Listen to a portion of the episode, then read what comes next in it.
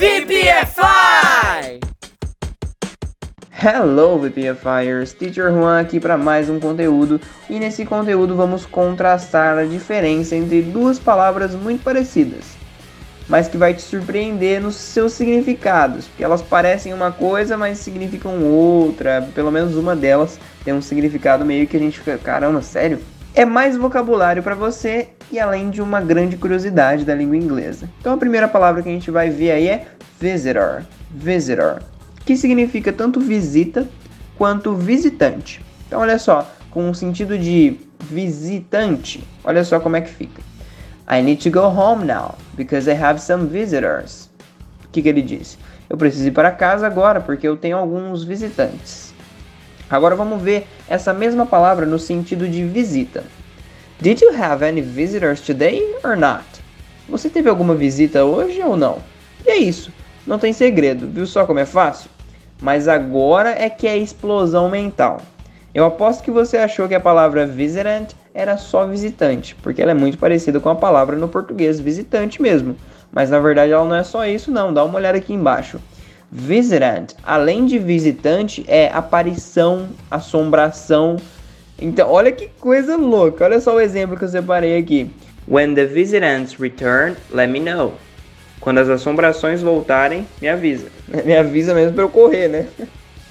Exatamente, galerinha. Pala as palavras visitor e visitant são sinônimos.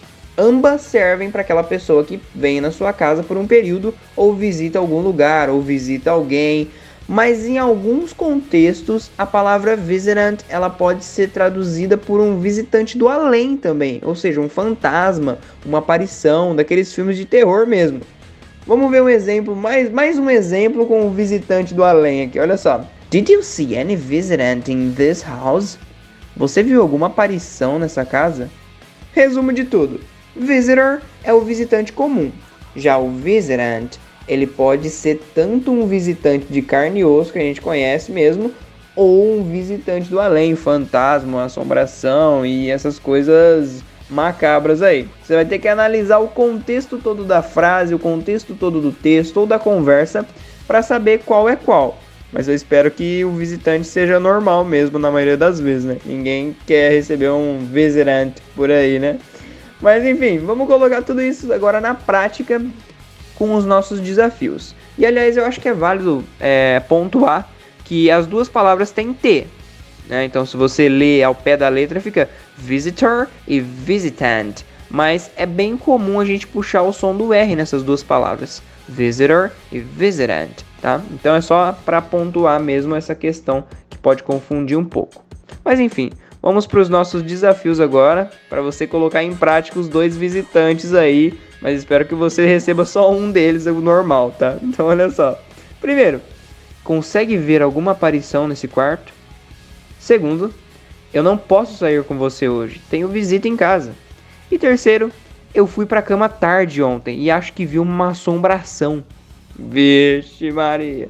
E detalhe, tá? Visitant não é a única forma de dizer assombração em inglês, existem muitas outras, mas é que eu contrastei essas duas palavras por elas serem parecidas e, e essa visitant ter esse contexto que a gente não imagina, né? Quando você vê visitant, você acha que é só um visitante mesmo, mas não, pode ter todo esse contexto aí, um, um visitante fantasma e etc.